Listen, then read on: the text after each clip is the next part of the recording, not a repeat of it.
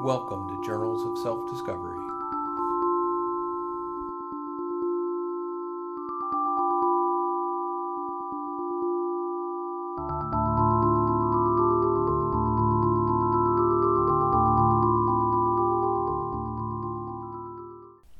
Hello everyone, thanks for joining me. I just wanted to let you know that next month, November seventeenth through the nineteenth, the T A T Foundation is having its November gathering. The title of that is The Treasure Within Our Lives, Unconnected to Experience. I'll just read a quick blurb from the page. It says, Richard Rose wrote, Beyond the mind is a golden find. In a poem beginning, I come to you as a man selling air. Self-realization, finding our true identity, the golden find beyond the mind, is the underlying focus of all the T A T Foundation gatherings and of the sessions for our November two thousand seventeen weekend.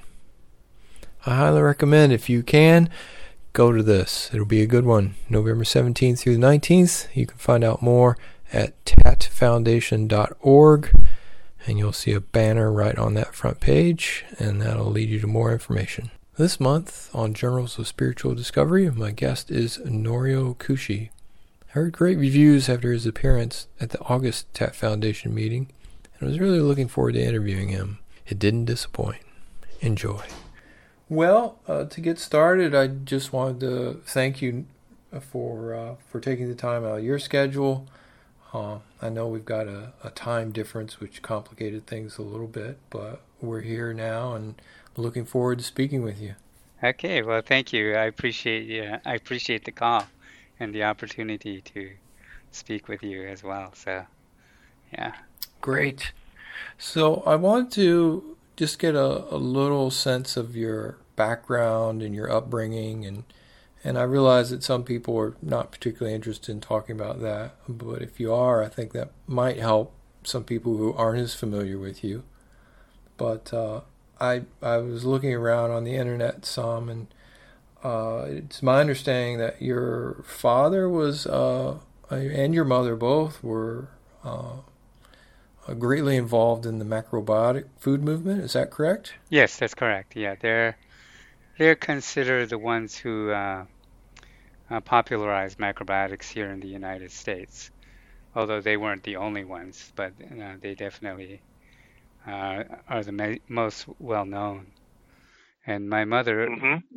what I what I tell my uh, to the what I What I like to tell people is that my mother opened the first natural food store in the United States in April nineteen sixty-six on Newbury Street in Boston.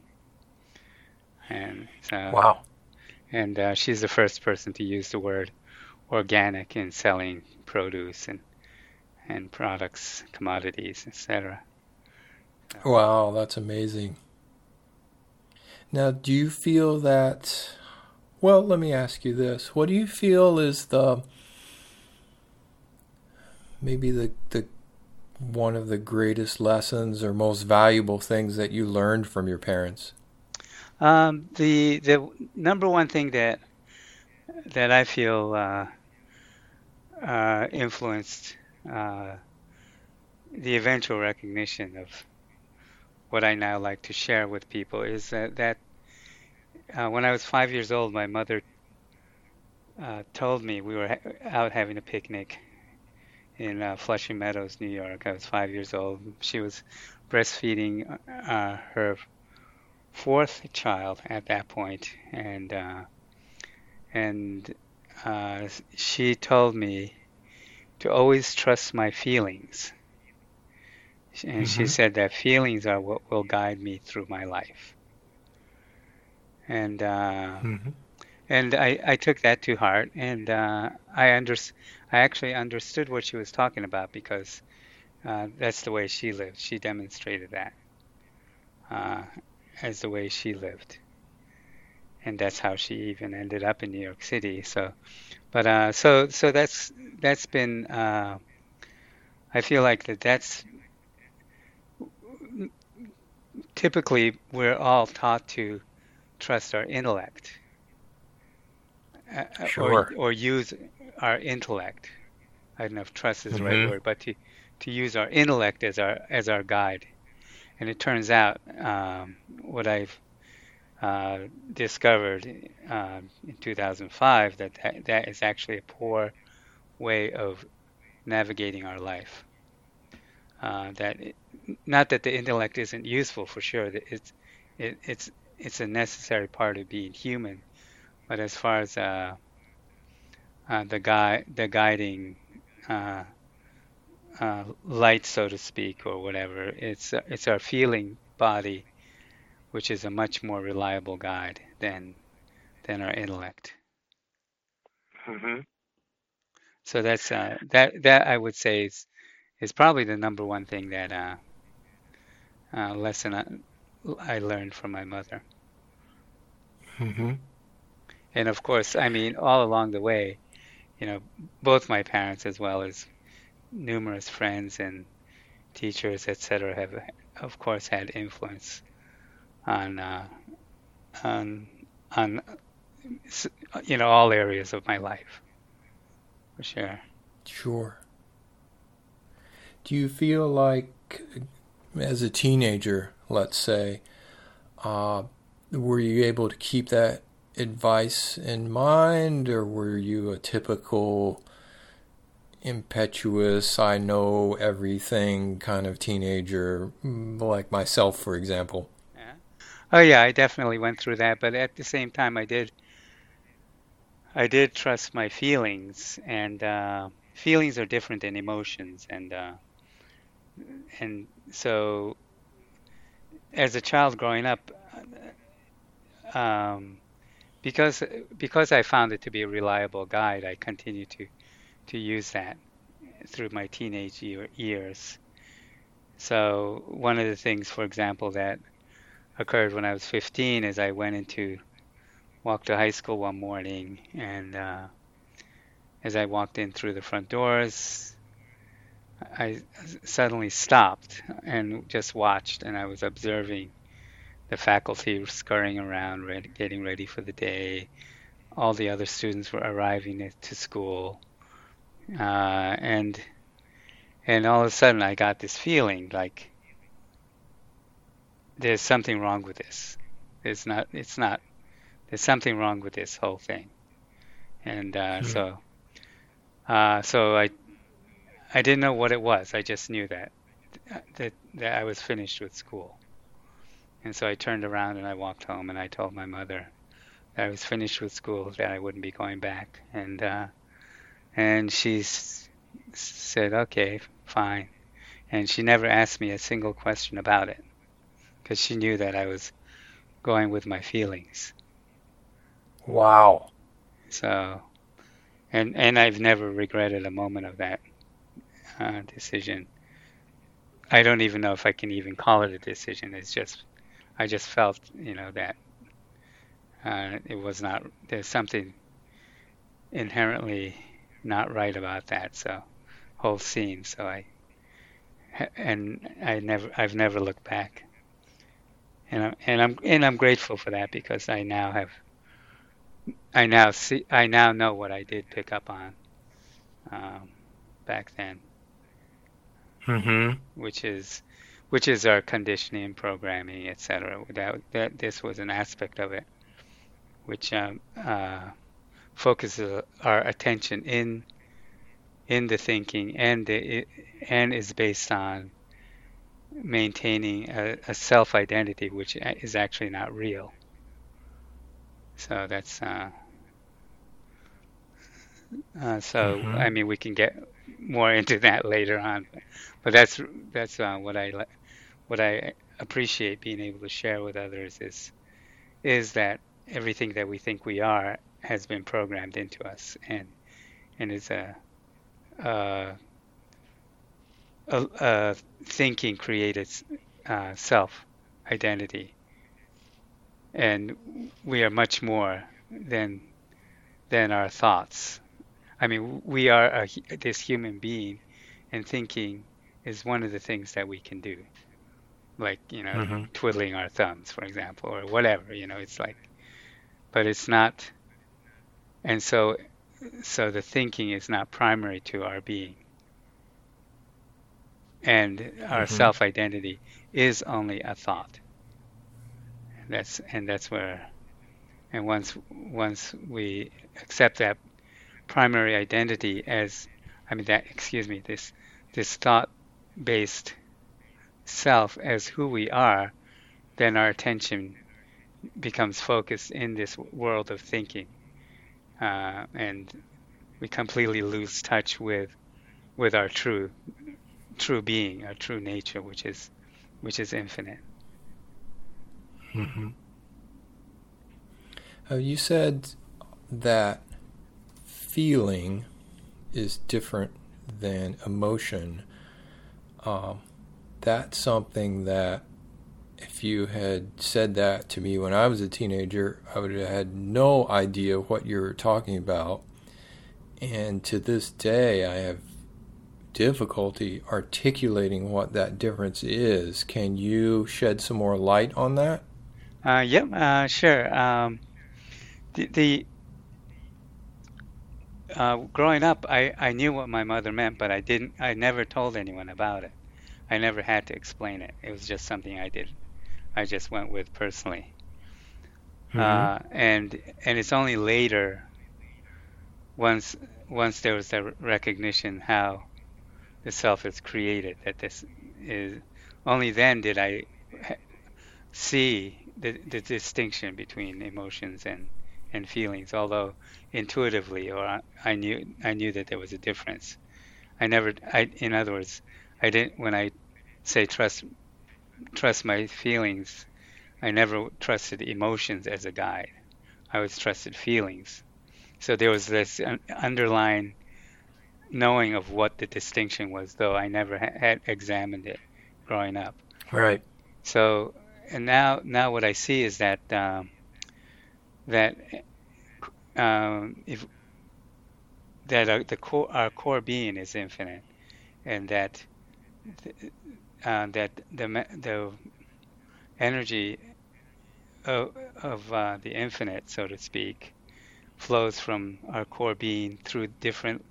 I use the onion as an analogy, the different layers of our being, and moves through our feeling layer and then into our thinking, uh, conceptual layer, and uh, and so. When we can tune into that, the energy that originates in the infinite, the way we tune into that is when the body is open, is relaxed and open, and and uh, then the feeling is felt in.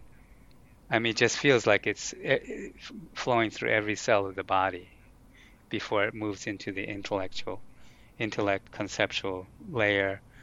And that then that energy, which was interpreted as a feeling, uh, is then translated into images and thoughts, uh, ideas, concepts, and uh, and and contrast that to emotions, which are also felt in the body, because the body is mm-hmm. is a sensory organism, is a sense sensory organ.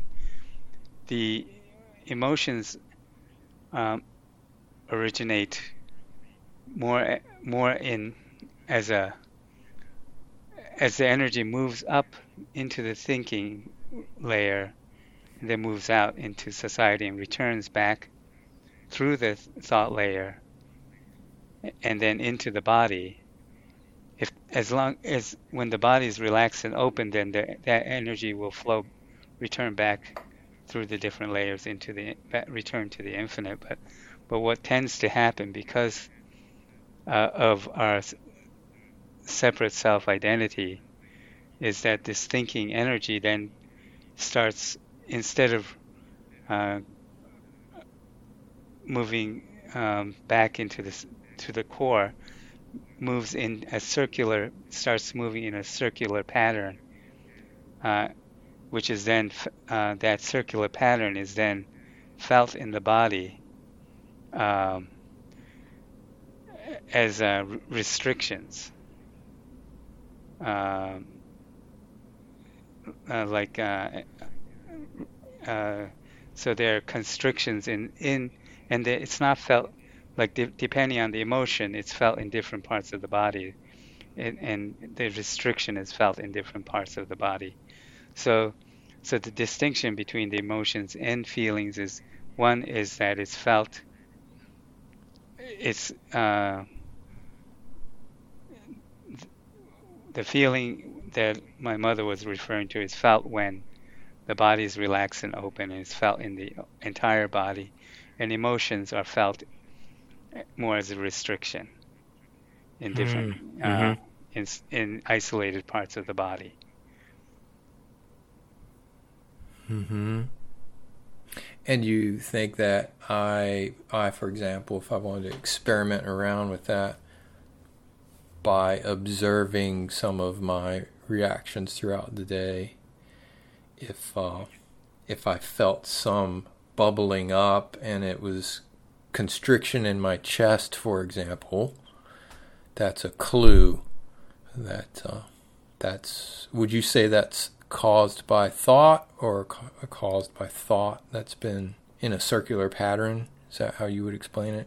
Yeah, I, I would say it, it's not necessarily caused by thought, but it's, but yeah, the it's generally when, uh, it, w- what I suggest is to observe the what is the thought about, and is it is it because there are different patterns. What of uh, thinking appear, appears in different patterns. I was able to see that once um, um, w- when I was looking at through the question of what does it mean to be human.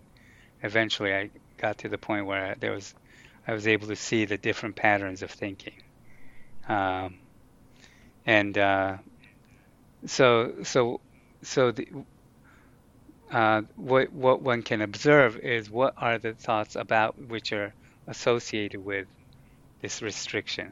Say in the chest, it would be a grief, feeling of grief or or sorrow. Say for example, you know, or or if there's anger or anxiety, what what what are the thoughts associated with that, uh, and and where is that, and then.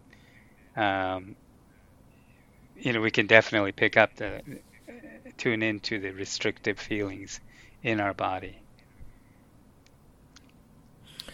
And, well, if if I wanted to try to be more open and relaxed, do you have any recommendations for people, or is that something that we just have to kind of stumble upon for ourselves? Um. Yeah, it's uh, that's um, the the be, because as a small most small child, where we've been conditioned or programmed is the word I like to use, like a com- computer. Uh, we've been programmed to identify with this I- a concept called me. As who we are, um, mm-hmm. then um, this. Uh, let's see. Where, excuse me. Where was I going with this? um, uh, re- re- re- I'm sorry, Sean. Repeat, sure. Repeat the question again. I was curious if, uh, if, for example, I wanted to. Try to be more open and relaxed. Is there anything that you could recommend, or is it just by chance? Um, um, yeah, definitely. Because I, because I was introduced to, or I, my mother had mentioned this to me, I was aware of this. So so so what would occur is is. If I was in a, like I was, like if I was lost somewhere, like in New York City, um, mm-hmm. as a child, I would then try to figure out where I am, you know, you, you know, how did I get here, where, what, et cetera. And, and there's a certain point that, where, that, um, as I mentioned earlier, the thinking, the intellect is, is a necessary and important part of our being human. But it has its limitations, and and uh, as a child, when I when it hit its limitations, uh, uh, when the thinking hit its limitation, the thinking would end. Yeah. And then there would be a natural opening, uh, like an alertness or an openness. And then then the feelings would, I could tune into the feelings. So, um, mm-hmm. but but that's not something that we're, we're generally, that, that that sensitivity to the feelings is generally programmed out of us, so to speak. And we, we all inherently have that. It's a natural part of our being, but uh, we've become desensitized to that. So, so the so what I what I always recommend or suggest is to, as things are arising, just observe, just just observe yourself and whatever is arising from a third-person perspective, as though you're watching a play on a stage, and you you are uh, removed from the, the from the action on this stage. You're sitting in the audience, uh, and uh, and observe from the, from that perspective. Um, mm-hmm. And uh, and in watching from that perspective, there's like a space that's created. You know, there's a there's you there's the observer watching what is going on, as opposed to being caught up in in the midst of what's happening. Mm-hmm. Uh, um, so that's that's one of the things is is to take that perspective as things are arising, and uh, and the other thing is to no- to notice the judging, notice any kind of Uh, in these automatic ways that we are pro- that that that we're programmed to just automatically think, such as judging, comparing, et cetera. Uh, just observe it and don't attempt to stop it or interfere with it or change it. Just observe it in, in that same way, third-person perspective, um, and uh, and also. The other thing that I recognize, and this, and maybe this may be useful and helpful for others to to look at, is is that at one point I recognized that nothing is personal. That things are occurring around us, and things are occurring to me as an individual, et cetera. But the actions are not personal. They may be directed towards me as an individual, but but the but the but it's not has it's like it's like the watching a play. The play the actors are interchangeable. You know, you could mm-hmm. have an understudy watching, you know, performing you. You know, if say you, you you're sick, you, you know, you have an understudy or someone that's playing your character, for example. So in in that way, it's. Uh, it's not personal uh, and specific to to you. So, so these are the kinds of things that I I coach people in uh, in in using in looking at their specific situation as they're they're arising. So, and um, and would you say in regards to that last point of it's it's not personal, that, for example, I could remind myself of that throughout the day and sort of intellectually keep that in mind, but that's a little different from uh, what am I, how do I phrase it? It's different from a gut level realization, I think, that, oh, nothing is personal, and really getting that versus, you know, Norio said that nothing's personal, and I really shouldn't take this personal, that my boss just said such and such. Do you see what I'm getting at? Yeah, yeah, yeah. Yeah, I understand. And, and for, yeah, for sure, when, when there was a recognition for for me that there, that nothing's personal. It was, I mean, it was a full, full body feeling recognition, uh, and it, it it it completely shifted uh, the way that I looked at the world, so to speak.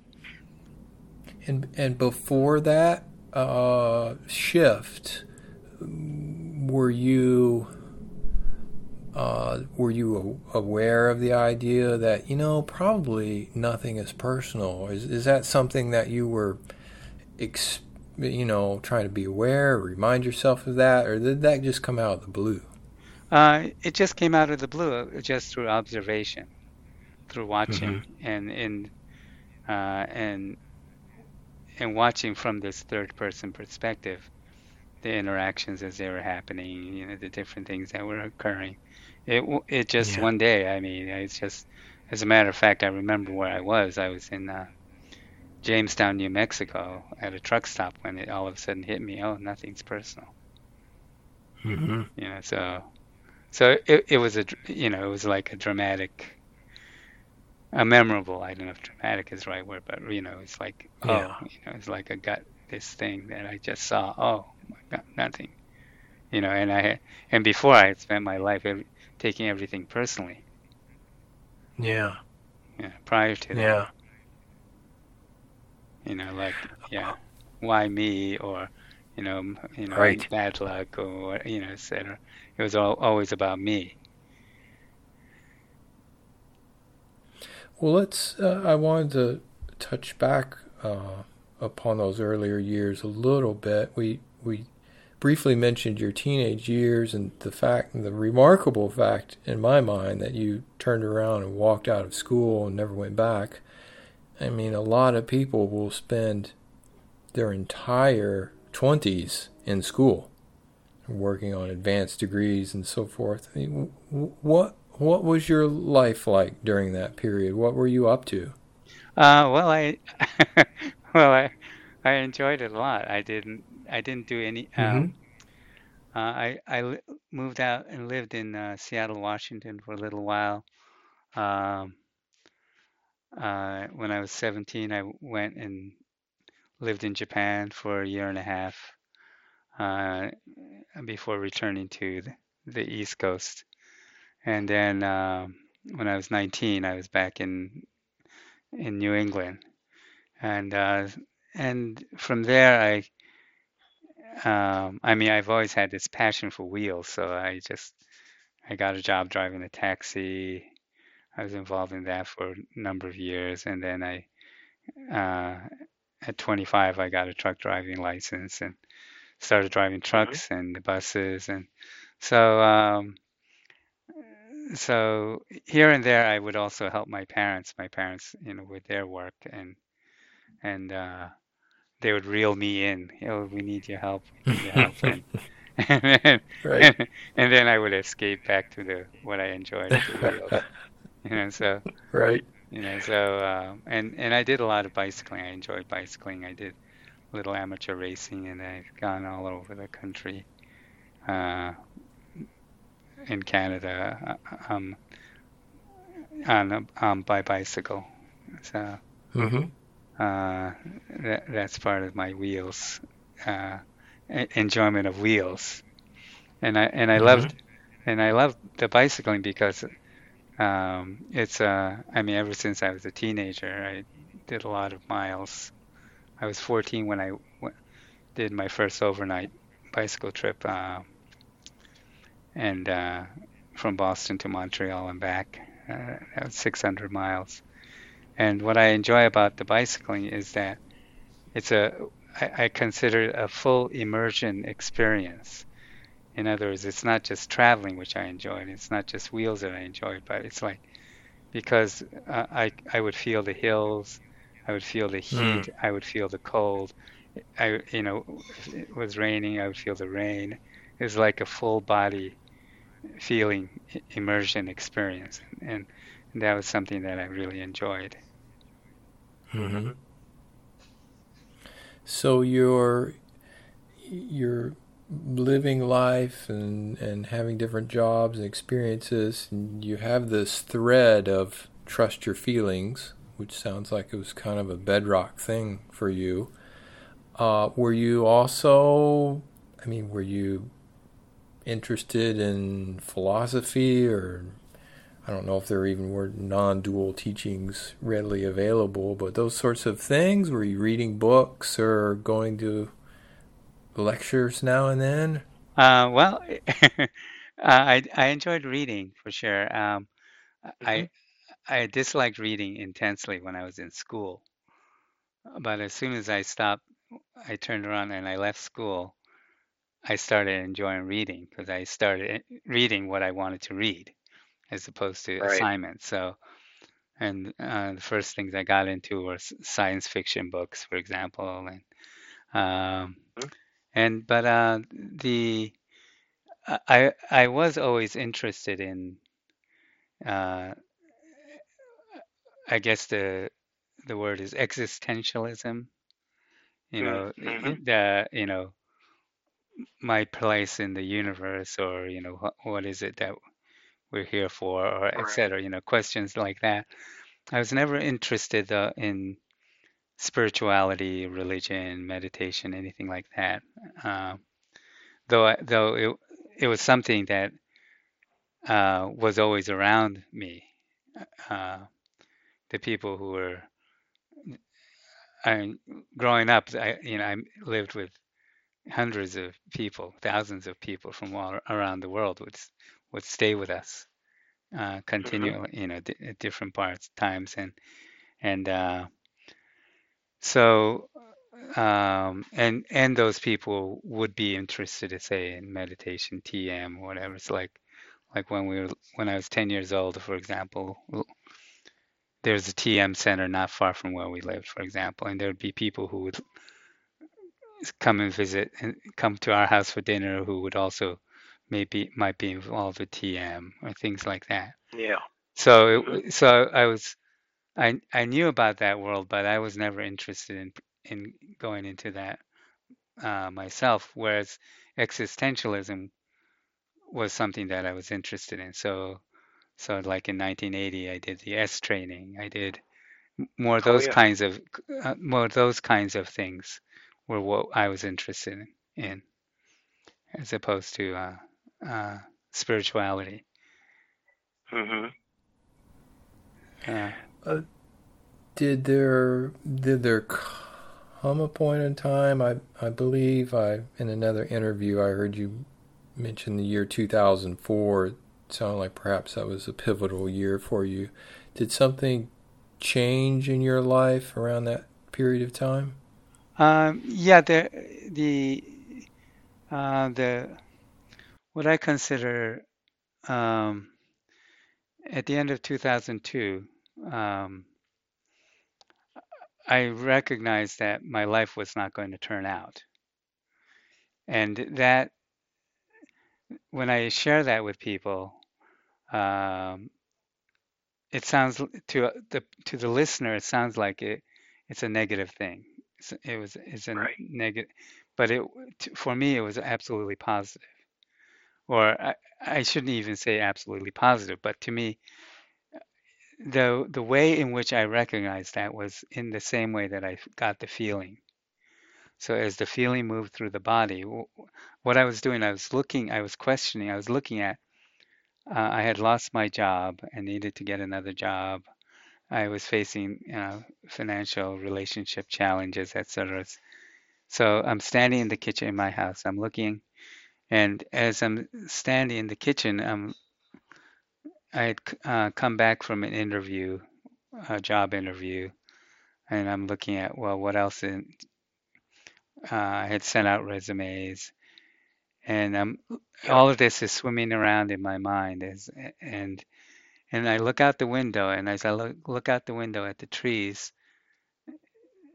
there's that moment where the mind kind of, it's just for a split second, it, the mind uh, stops, and and there's a, this, and the body is fully open. And there's that feeling there's a feeling mm-hmm. which then comes through the body, and the, and and I got oh, and the and and that feeling was translated into my life is not going to turn out. And with that with that recognition, it's like that gut gut feeling. It's like like when we were talking about the recognition that nothing's personal, for example. It was like yeah. it's a transformative feeling. That that recognition, it, if I felt like forty pounds of weight was lifted off my shoulders, so it was not at all negative. And and and and, and also in that moment, I knew exactly what to do next. And and that and since that time, um, I haven't had to ever make a decision, so to speak. I mean, of you know, I make decisions like, well, what am I going to eat? You know, I go into a restaurant, look through a menu or something like that. But uh, like yeah. decisions such as, oh, what am I going to do next as far as a job or as what, et cetera. Um, you know, I just see that in every moment as as life is unfolding, the next step is always clear. Ever since that point, uh, and.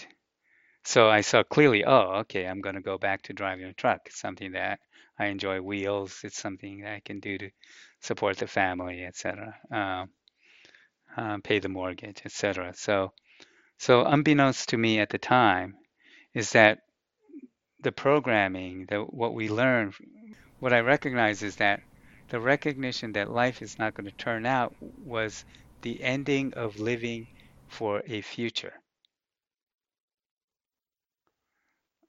And unbeknownst to us, we're programmed to live for a future. And this future that we're living for is actually a fiction. It's not real. Because the, the future uh, is, is uh, an idea, images of something that we are perceiving as a future, but it's all based on all ideas and images are only can are only based on what we already know. Mm-hmm. So, so unbeknownst to us, we're con- continually projecting the way we're programmed. We're continually projecting what is known, which is the past, onto what we're in our mind is perceiving as a future. And and uh, so so this way of thinking, this way of showing up and meeting the world, meeting the life as it's showing up, um, we actually become we actually can't see what is really truly happening in front of us. So because we're continually projecting this idea mm-hmm. of a future onto what's showing up. And uh, and so this way of being, this way that we've been programmed, I now, I call this uh, a, a linear time-based reality is what we find ourselves in. And uh, and what I eventually saw, this I didn't see it at that at at that point in two thousand two, but in two thousand five, I I finally saw that that all reality is actually a creation, and that. The, that we've been programmed into living in this linear time-based reality. So, um, and and the necessary what keeps us anchored in this linear time-based reality. What what I discovered in two thousand five was the this separate self-identity, which is also not, which isn't just an idea. It's not real.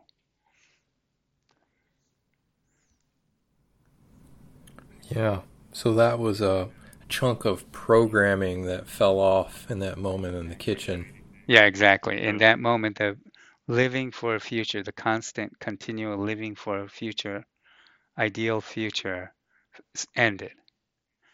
So that, and and then returning to driving a truck, once that program, because that way of looking at what's unfolding in front of us, looking at it from a future base, what's in it, you know, what's, is this going to get me to this future, whatever.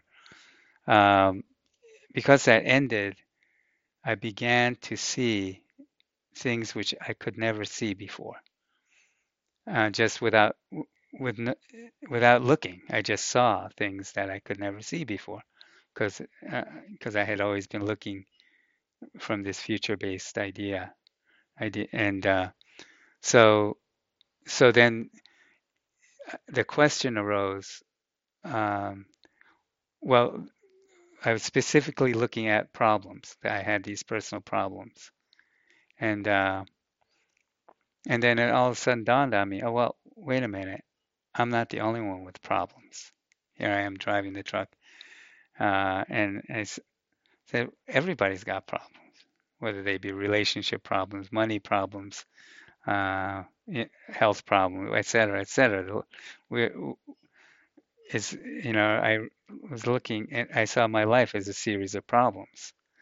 So, and I see and then and it and as uh, obvious as it, as it is, I, it all of a sudden dawned on me. Wait a minute, everyone's life is a series of problems. So, so then the question arose: what, well, what does it mean to be human? Maybe we're supposed to have problems. Maybe there's nothing wrong with having problems. And and here, you know, I've been looking at problems as something wrong.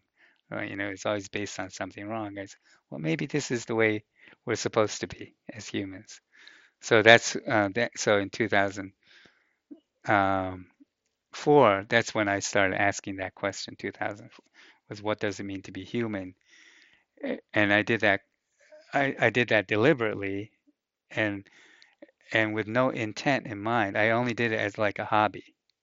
Like a curiosity, mm-hmm. like a child playing in a sandbox, and uh, and not not to try to fix anything or anything like that.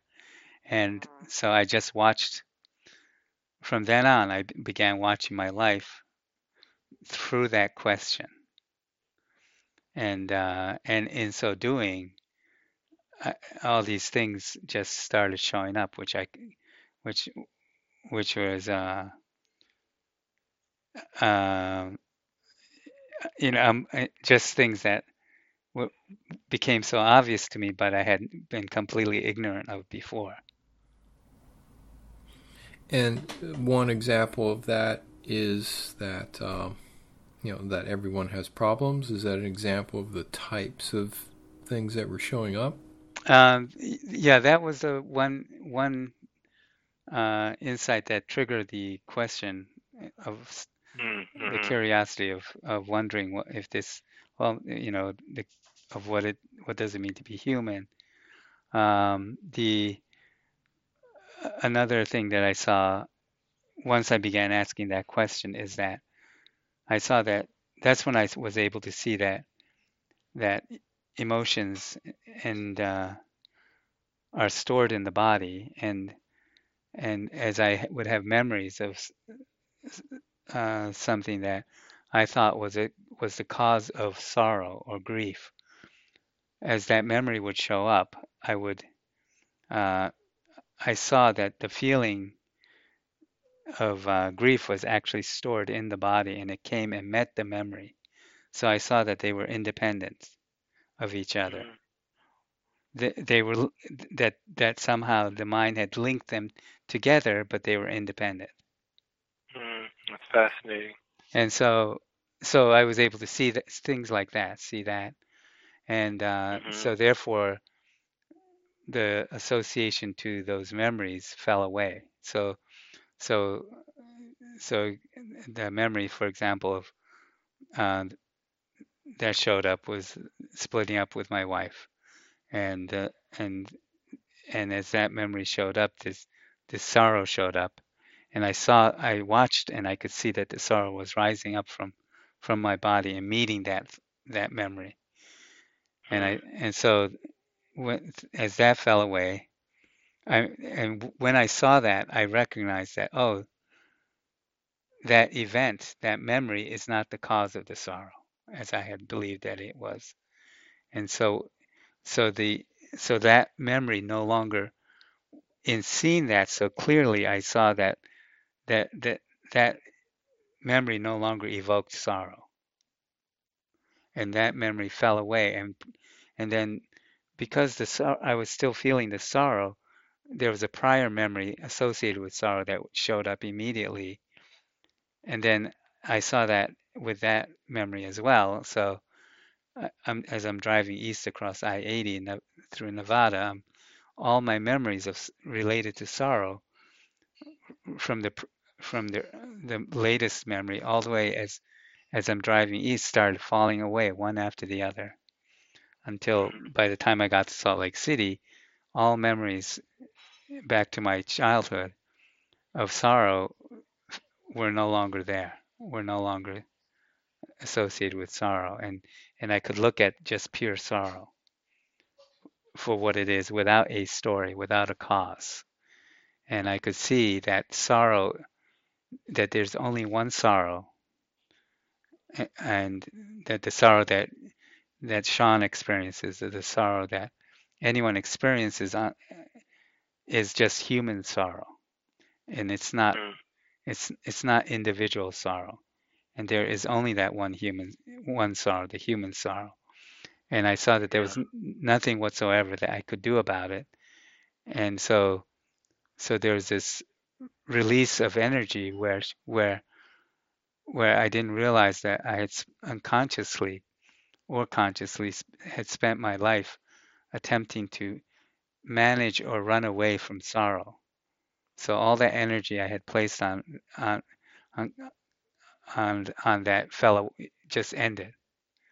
And here again, it was similar to that, what I described with this weight being lifted off my shoulder when I saw my life was not going to turn out. I, this, all this efforting that I had had unconsciously been, that had been driving me to trying to manage and avoid sorrow, ended as well. And it, it's, with with each of these realizations, it was like just feeling lighter and giving up control, so to speak, because I had been trying to control control this.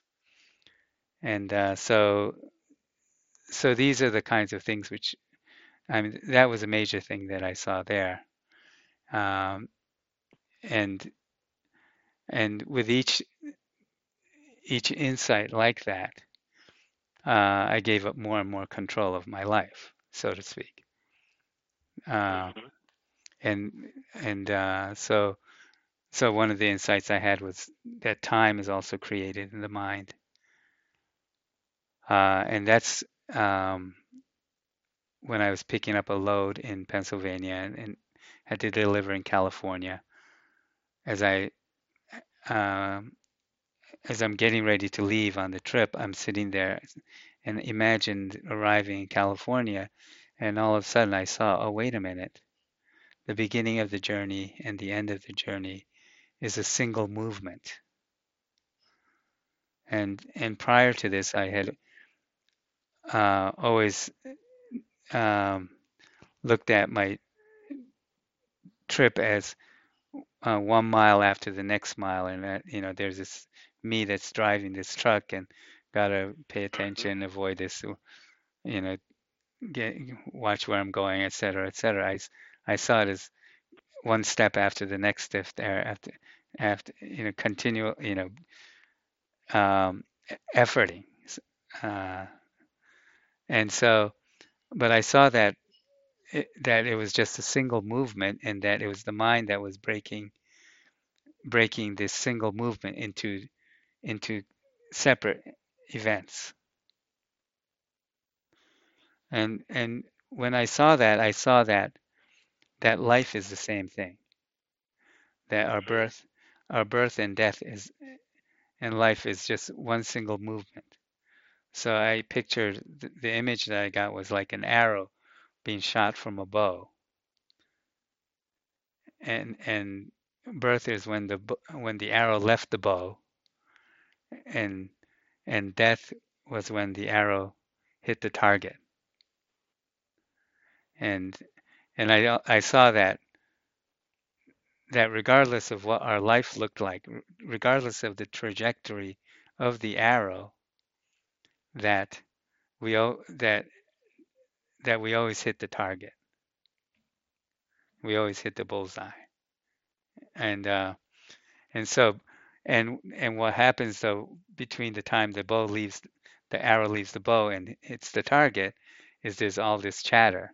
I should do this, I shouldn't do that, or I should have been doing this, or et cetera, et cetera. You know, it's like this constant, constant uh, um, uh, monologue going on, uh, or a, a soliloquy or whatever the correct term is. We're constantly judging, yeah. evaluating, and comparing. Am I doing this right, or et cetera, et cetera, et cetera.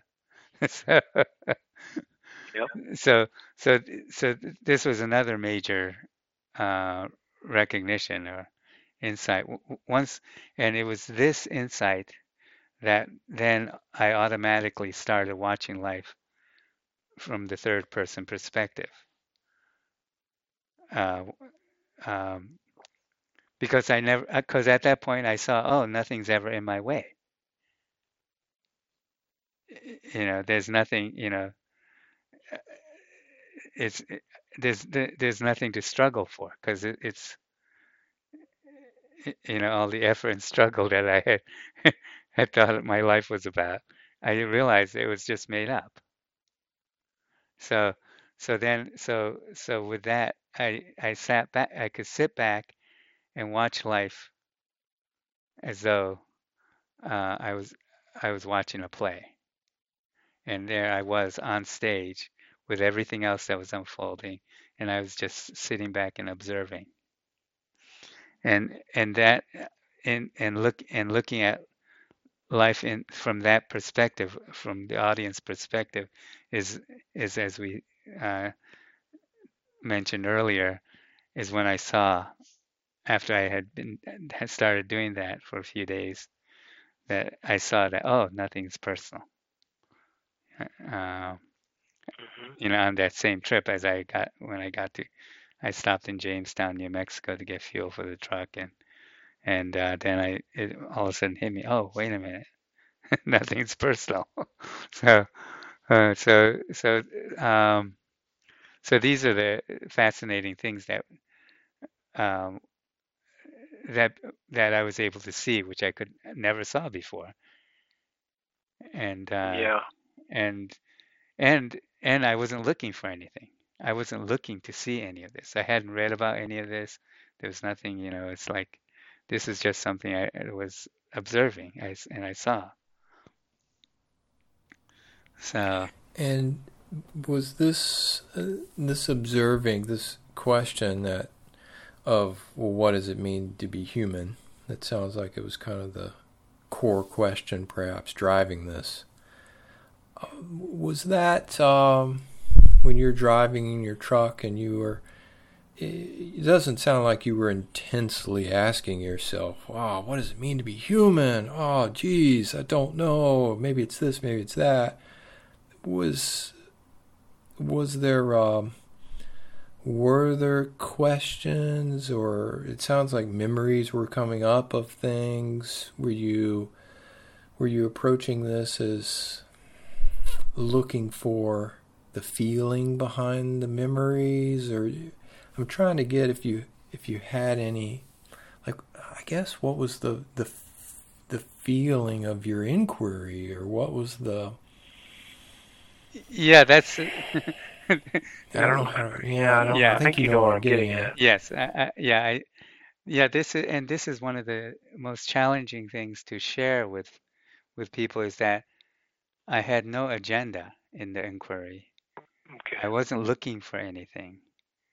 I wasn't trying to fix anything. Uh, I, it was just, it, what I realize now is that the the recognition that life is not going to turn out somehow returned the mind to more of a of the way we. Uh, more like a childlike mind, you know, playing in a sandbox. Um, and uh, and I see now that this is really the natural way of of living, which is, you know, then conditioned out of us or programmed out of us from living in this way. And so And um, so, yeah, so there was, so, so this is the hardest thing I feel that for people to, to really see is that I wasn't, I was absolutely not looking for anything. These things I just was able to see. But you did have a curiosity, yeah? Oh, yeah, yeah, yeah, exactly. And and curiosity is natural. Is mm-hmm. it, I would say, yeah, I, I would say that that it was a childlike curiosity. But you didn't have a, uh, but you didn't feel a need or a desire to find something. No, not at all. And and. And the, I mean, the curiosity was was really alive. You know, it was like everything that I saw, I was like, "Oh, what is this? Wow, this is something. This is fascinating. I never saw this before." Mm-hmm. It was like that. Wow. And and and in seeing in seeing these things, like the taking things personally, et cetera, like just it just fell away effortlessly. I wasn't doing it to try to do fix anything. I just saw, oh, I just saw that that's what was saw. Mm-hmm. So what about, um, uh, at least in my circles, the the many people who are on a spiritual path and are looking for something and have a feeling of great need for something to happen uh, because they are, uh, you know, th- the range of reasons is almost endless. They maybe they're afraid of death. Maybe they are psychologically in misery. Uh, you know, it can go on and on and on, the reasons. What about people who have a really intense desire to Uh, get into a different state of being or a different state of mind? Uh, what what sort of advice or suggestions do you have for those people? Um, yeah, uh, myself, um, because I never s- stepped into the arena of uh, spirituality, I never I had never considered myself a seeker. But what I realize now is that I was a seeker, but I was interested in material Uh, uh, gain. I I was living. That was my seeking, was wealth or uh, status, mm. et cetera. So, mm-hmm. uh, much more, I guess, what would be considered a selfish, greedy uh, place, so to speak. So. Um, well, but the spiritual search could be seen as the same thing. Yeah, yeah, exactly. So what I now, and and and once I began sharing the the recognition, the cosmic joke in, of that that we always have everything we could ever want. There's never anything missing. It never was and never will be.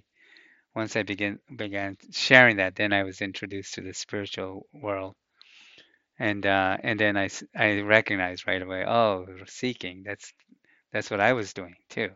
I was also a seeker, mm-hmm. though I was not looking for any uh, relief from suffering. So, for example, I mean, I, as a matter of, I didn't even know I was suffering. I thought, you know, until it ended, mm-hmm.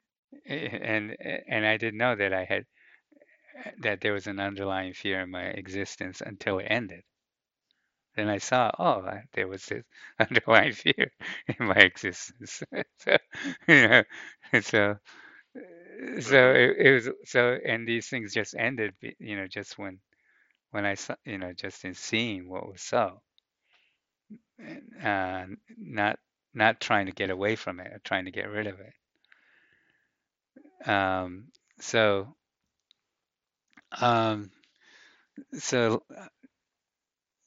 So what I um, what I sh- share with people is all the things that we've been looking at and discussing about recognizing that we're living for a future. That's what seeking is. That's seeking something, right? Mm-hmm. Yep.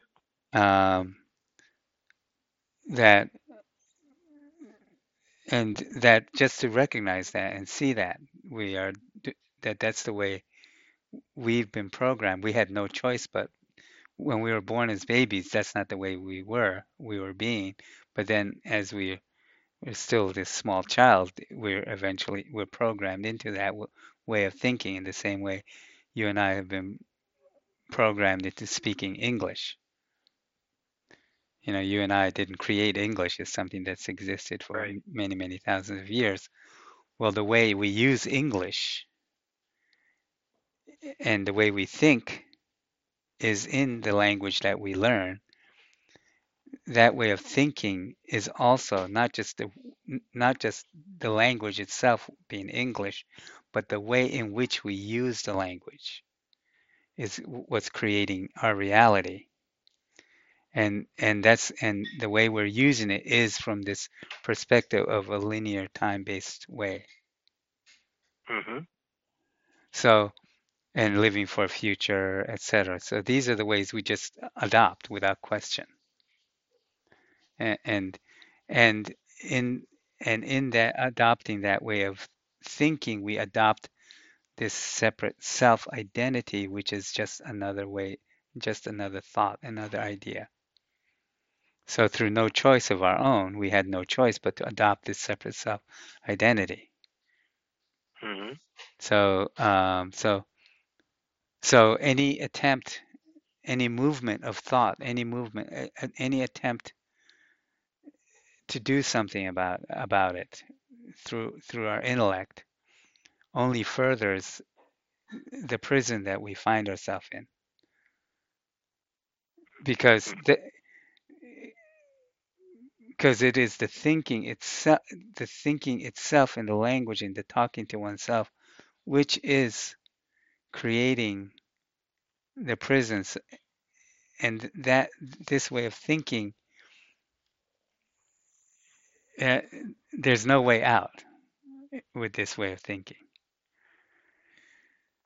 Um, it it only strength it only strengthens our our our, our re- reality of something missing. So, um, so th- therefore, what occurred for me is that that I gave up living that way, living for f- that future. And and then, so with no effort, I what I was I then I able to see things that I could not see before, just because of that, and and and and it became, it was like I was felt like I was this little kid. I was curious. Oh, what's this? Well, what's, you know? It's like, wow, I never saw that before. And so right, but you didn't give it up. Right? Yeah. You yeah. didn't. You didn't say, "Oh, I'm gonna. I'm tired of that. I get. I'm giving that up." Right. No. No. I didn't say that at all. I just saw it wasn't real. So, oh, okay. so, mm-hmm. and uh, so, and in that same way of observing uh, my life unfolding as though I was watching a play. After doing that for many weeks, I discovered, through without looking for it, I, one morning I woke up and there I could see my thoughts in the same way. I could watch my mm-hmm. thoughts as though they are on on out there, on like the clouds in the sky. I could watch the mm-hmm. thoughts, and and uh, and and that's how I was able to see the different patterns of thinking. Yeah. And uh, And once I could see the different patterns of thinking, then it was, then all of a sudden I could, it, it struck me that, oh, that there's a space between each thought. And I, I was never able to see that before.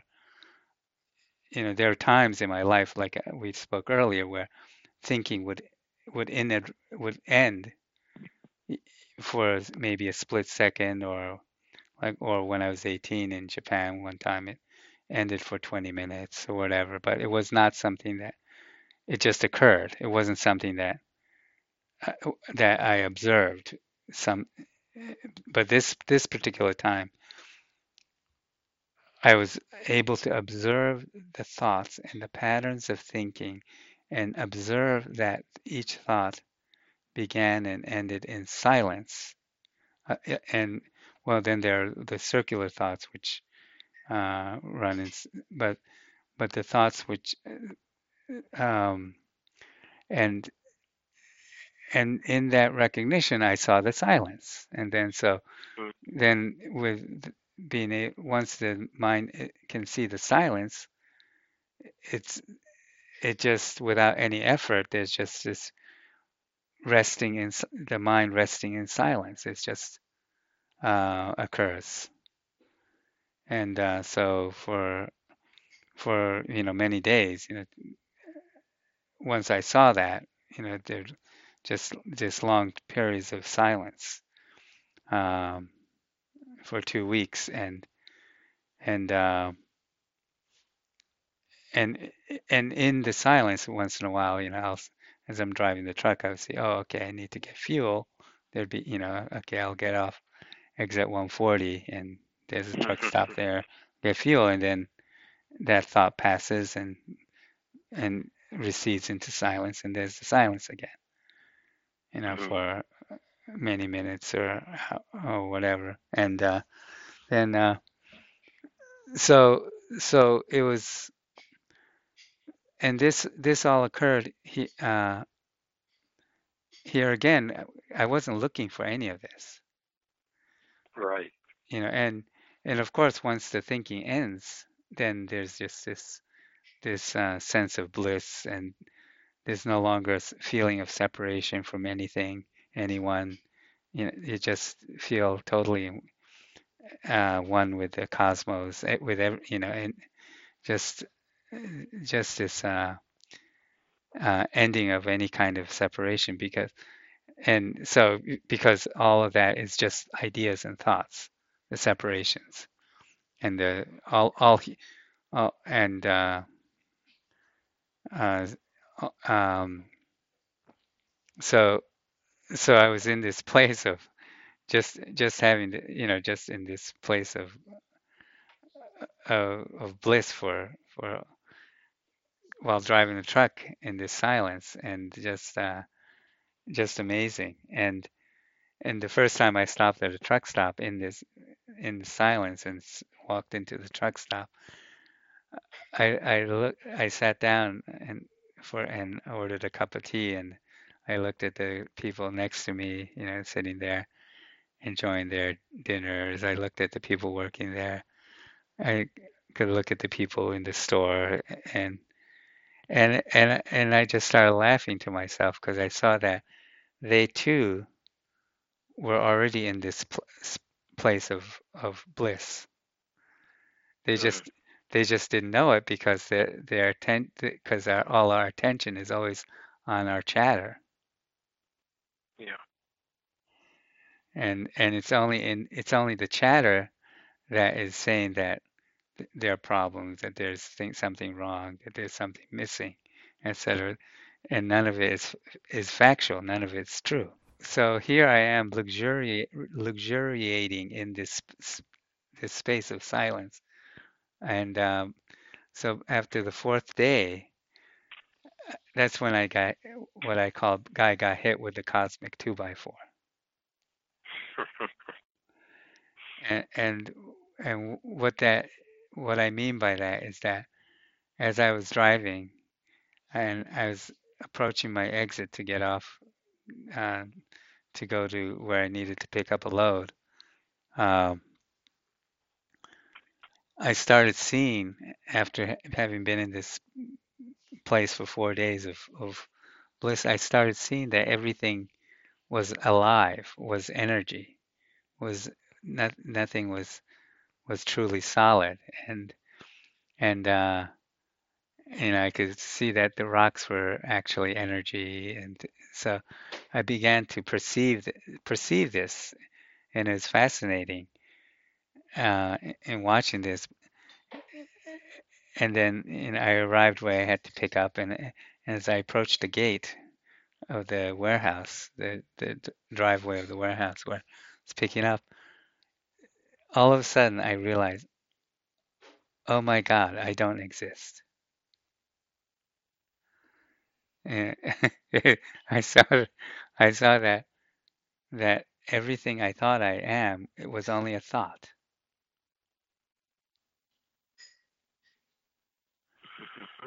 And and thinking had ended.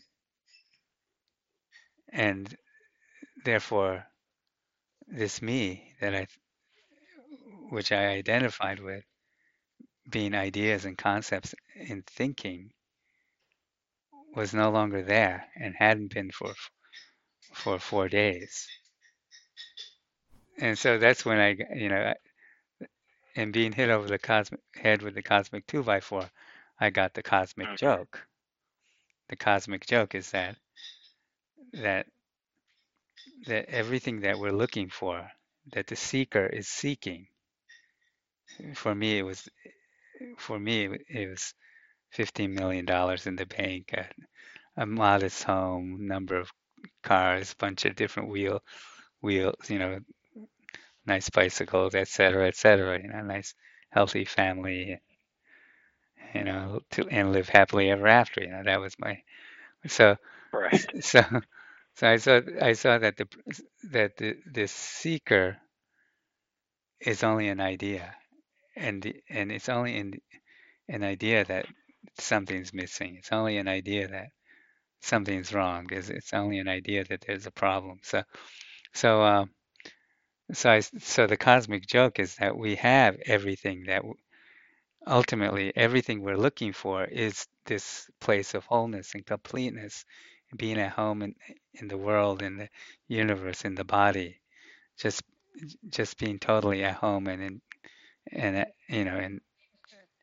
And, and in harmony and peace with with our environment. And I saw that, oh my God,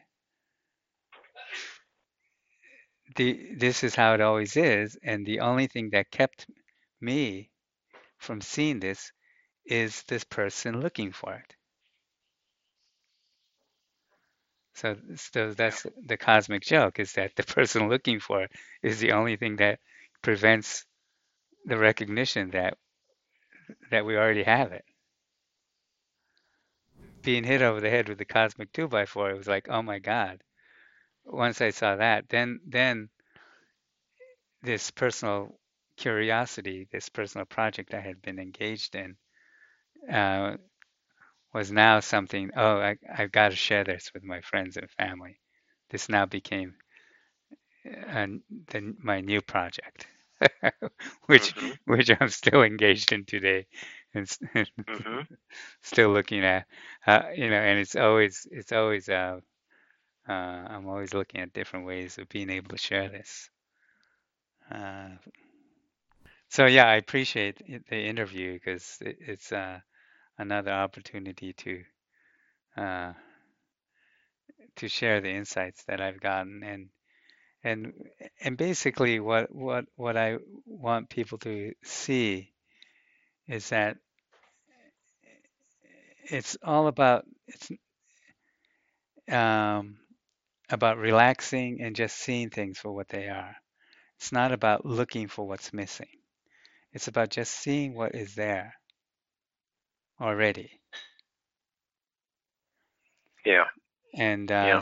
so So the the coaching or the what I share with people is is all uh, regardless of what's going on for them. There's always a a, a a kind of a I attempt to gently, you know, in a gentle way, just keep returning the focus onto let's see what's really here. What's let's see what's here. You know, is that what's you know so. Because uh, that that's fundamentally all all I did for the whole time, and and then and all of these things were revealed not not because I'm in, you know not because any uh, um, practice or anything, so to speak. It's just a matter of I had stopped looking to get better. I had stopped looking for future gain. I had stopped looking for you know the. the that looking, living for future had ended. And it's like, okay, whoa, where am I? What am I? What is this? What, what is this? What's happening? It's like, it, it, so it's, so um, yeah, so that's uh, uh, that's where I always uh, point to for, you know, point at is what is it, what is it, what is it that's really real and not real. In in other words, what what I what I recognize now is that ninety percent of what we think is real is not real, because it's right. Because it's based on looking, overlaying our idea of the future onto what's showing up. Oh yeah. You know, so and uh, so so it's um, and the which which means, you know, because we're the way we think, we're thinking from a linear time-based reality, and uh, and the clues to that is. It, Uh, less like fear, um, anxiety. These are symptoms of living in this future time-based reality. Uh, and of course, that, that's also the symptom of identifying with this mind-created separate self. And, and and the separate self, it turns out, that identity cannot exist unless we're we buy into this linear time-based reality. The two of them, it uh, it it comes together, mm-hmm. and uh, so the and once we're once we're caught in this in this prison, this linear time-based reality, then there's the underlying fear um, that follows us th- throughout life, um, and the and and the. quote suffering and all that. So, so it so it's it's like like uh, like I mentioned, I didn't even know I was suffering until it ended. So, and I didn't try to end it because I didn't know I was. So, so it, it was all just a matter of everything. Just all that just fell away effortlessly, and in, in being able to see what's really happening, so to speak. Uh, one one statement that I heard you make in another interview uh, that I wanted to dig into just a little bit was uh, you said there's a gate beyond the silence. Can you tell a little bit more about what you mean by that? Uh, yeah, um, sure. Um, what what occurred is that once once I saw that the self was not real, that it's it was all in just thinking. That's just a It's a thought-created idea, concept in thinking. Um, here again, uh, it was like so obvious that that it just fell away. That there's no such thing as this separate, this self, this me. It's it's not real at all. I just saw that, so it just fell away. And and uh, once. Once it's seen, then then it was like, then how the hell was I fooled? Was the the thought that came? How can I be fooled into believing such a thing? Hmm. You know, and yeah. yet yet I had for my entire life never even questioned that this me isn't who I am. You know, and that's why I and that's what I call the human dilemma. Is like we go through life. Um, the human dilemma is that we don't know what we are, and we don't know that we don't know. So he, here I was caught up in this human dilemma. I never questioned it, and now, but seeing it so obvious, it's it's the immediate question shown sh- that showed up. Was how is it that I could have been fooled cause, into ever believing such a thing when it's so obvious that it's not, that self is not real. So, you know, translated to humanity, I recognize that this is this is the dilemma for all of us. It's not just wasn't just the Norio dilemma. So, mm-hmm. so the question is, how is it that we as humans can be ever fooled into this, into ever believing this? and never questioning it. And so uh, so that then triggered the um, that question as it moved into the silence. It triggered um, the opening, uh, moving pa- past what what I, what I can refer to, I guess, as a gateless gate. Um, so so the analogy I like to use is that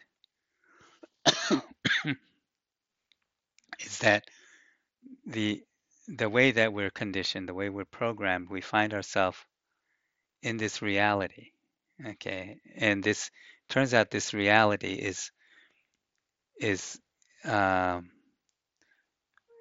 all created in our thoughts and, and through language, uh, and and so so what occurred w- when I saw that life was not going to turn out is that I, I started exploring beyond the the re, this reality, and and as I started moving beyond this reality, I I came upon these walls, and I saw, oh, okay, I'm in a room.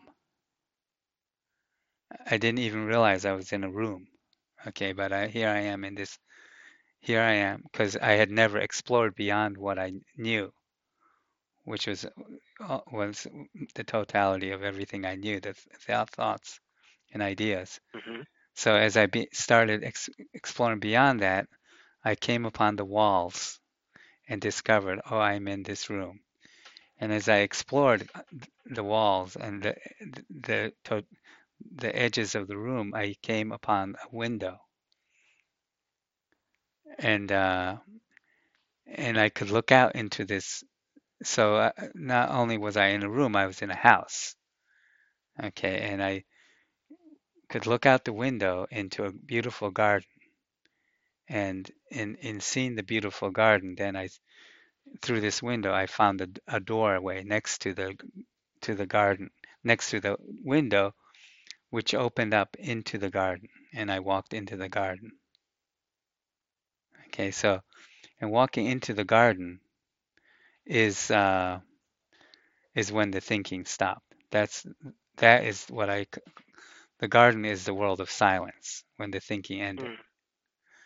And so I went out into the garden, and I lived lived in this garden and just enjoyed this garden for three days, just having a great time, just really just uh, just being in, in this blissful place while I'm driving my truck. And uh, and and and this garden is large, and so I could explore uh, this huge garden, and I and I could see, and in the middle of the garden is the house, and and in the many many rooms in the house, and I was in one of those rooms in that house. Mm-hmm.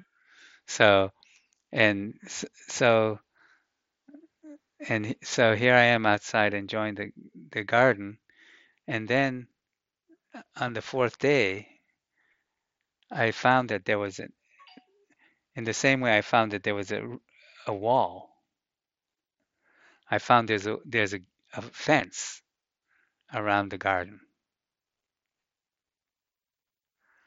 So the garden too had its limits, and and and so I start following the, the fence, and and it's and then there's then and I found the gate. There was a gateway out beyond the garden, and this this gateway that that is the recognition that there is no self. And so moving, so and then the question, and and then the question that arose: how is it that that I could have been fooled, or that any of us can be fooled into into ever believing that this self is what we are? Was was the, that step, was that question uh, propelled me through this gate, took me through this gate beyond the, this garden. And and and what what I saw was the key to moving th- into the gate was the collapsing of the the separate self identity. The experiencer and experience becomes one. There's no and the doer. There there's um, there's no one that's experiencing in actuality. I mean, there's no separate experience. Uh, experiencer that's having an experience, though we believe we've been led to believe that, but that that's actually not true. So, so that distinction collapses in moving through that gate. So even in the silence of the garden, there's still the distinction of a of a separate separate uh, me that's in mm-hmm. that's enjoying the garden, so to speak. So. So that so so that's um so that's the so the recognition of the no self, that that there is no self, and collapses the uh, the the uh, identity, the idea of that there's an experiencer that's having an experience, and that moves us through into this. Through this gate, so to speak. So, and this is all meta, uh, metaphorically speaking, but as this, there's as the movement is made through this gate, and the attention awareness was flowed into that this space, turning around. As I turned around, I saw, oh, you know, not that. I mean, it's. I can only describe it with, with words, but, but it's it's beyond the words. Is is I saw that the that garden, the gate, the house, the room, none of that is none of that was there. None of it's real.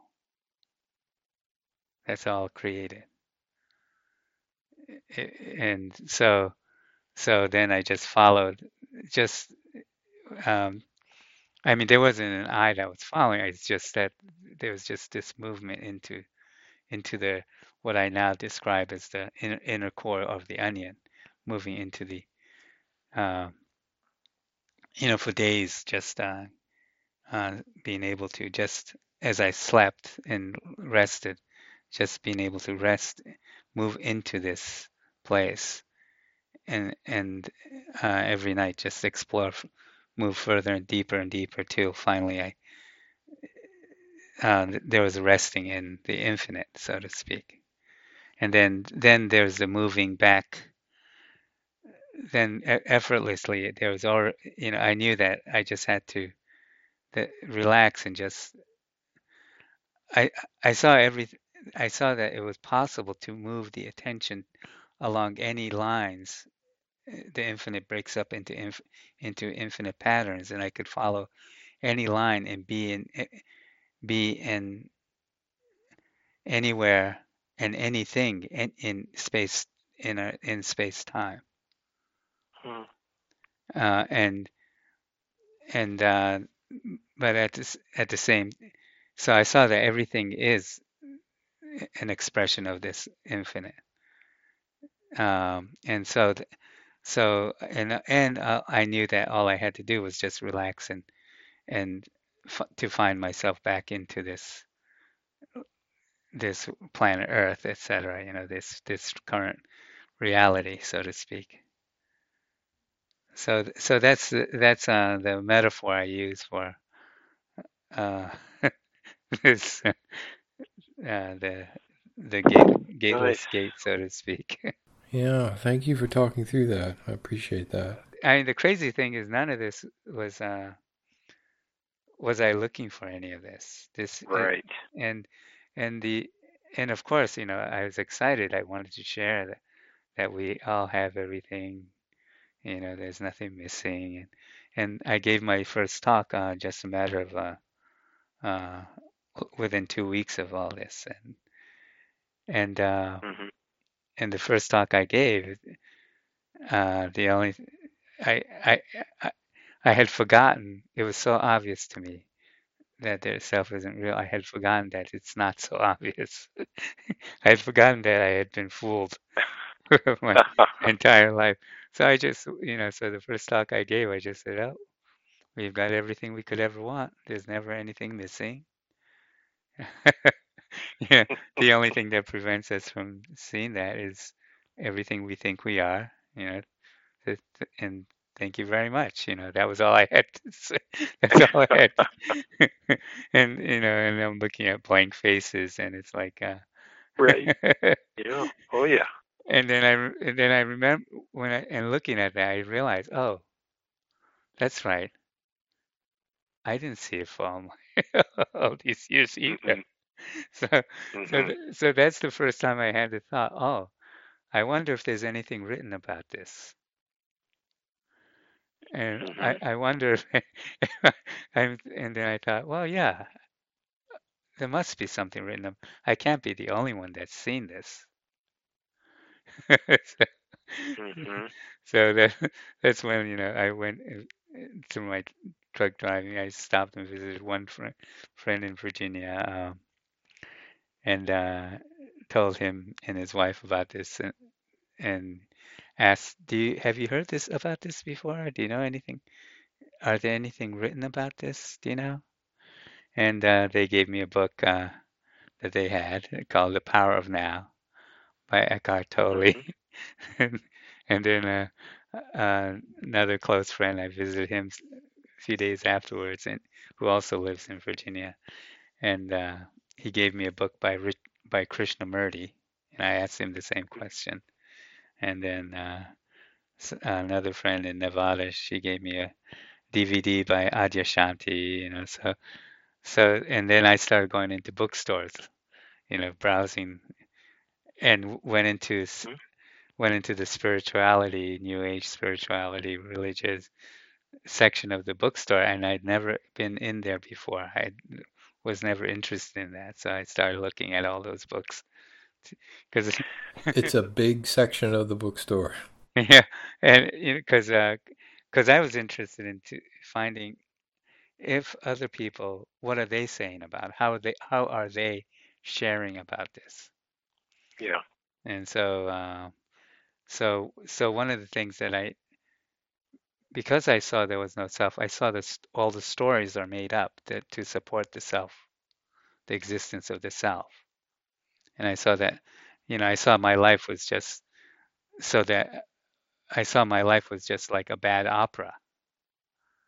You know, that everything I thought yeah. was it was just this bad opera, and so, so I yeah, thought, well, yeah, I understand.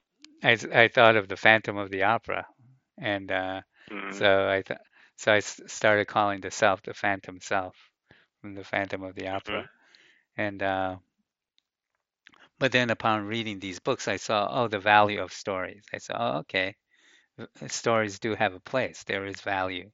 And so so I then spent many weeks trying to recreate a story.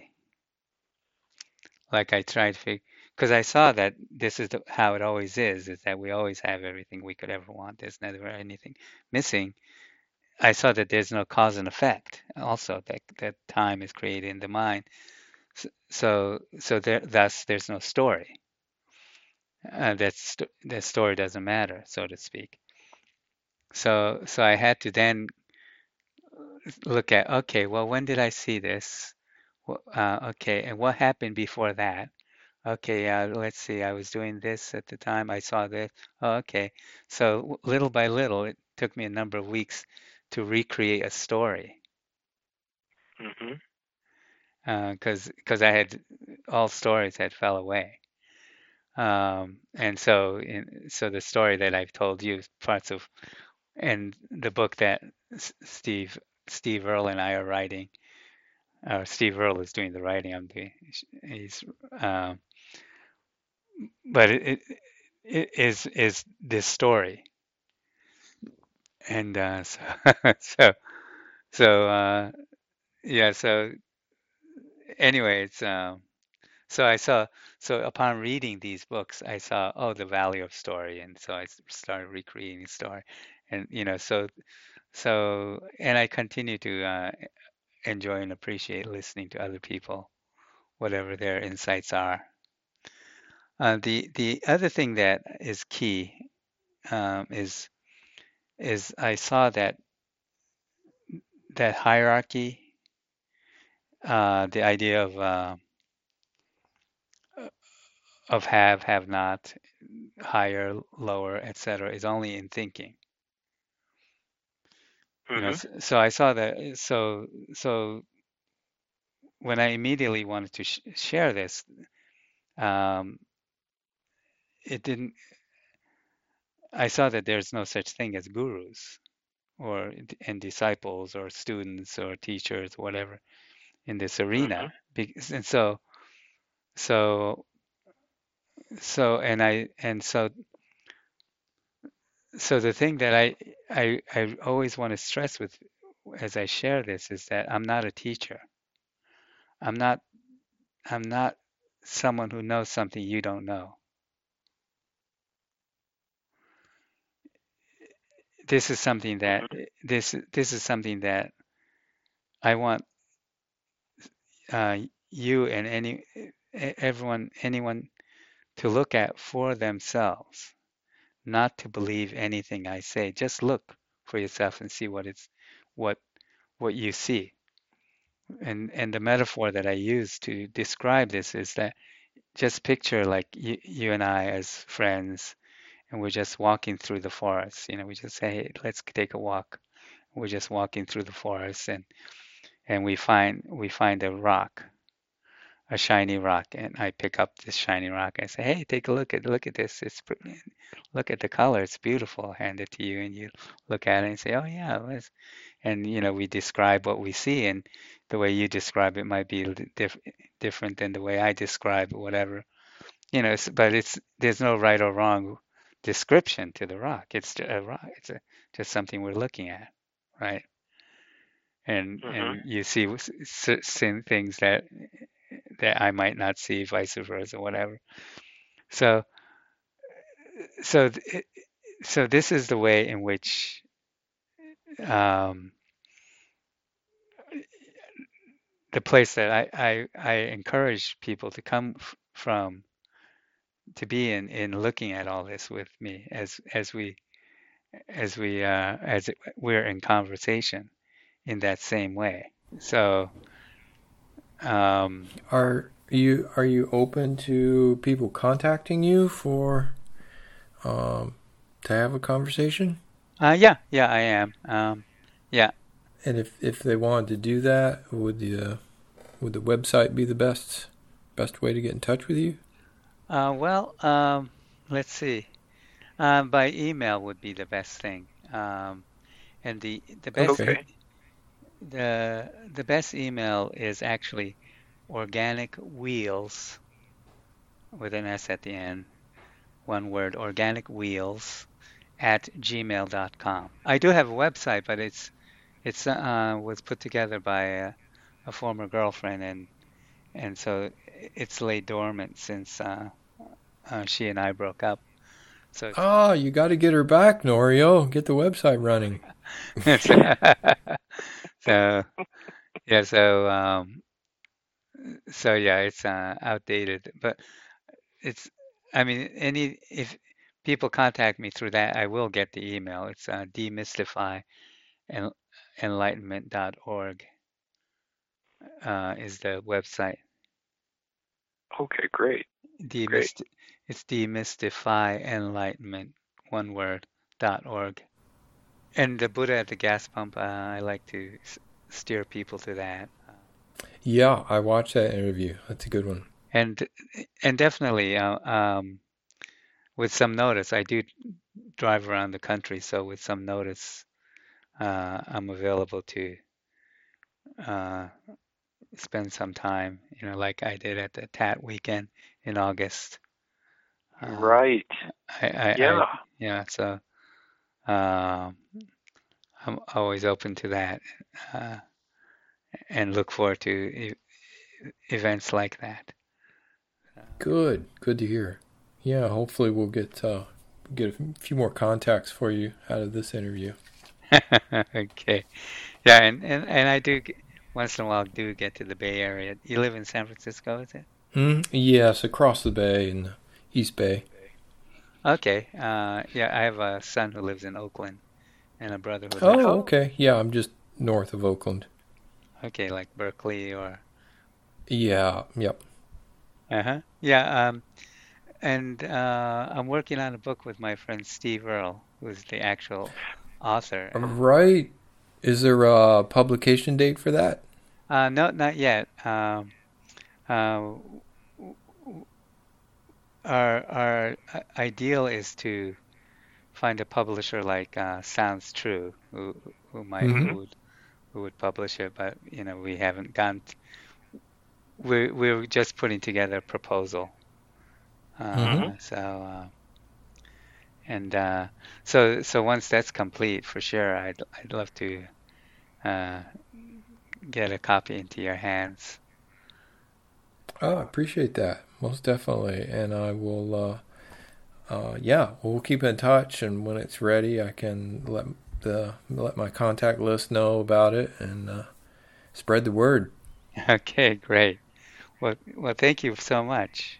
Um, thank you, Norio. I really appreciate your time. And likewise.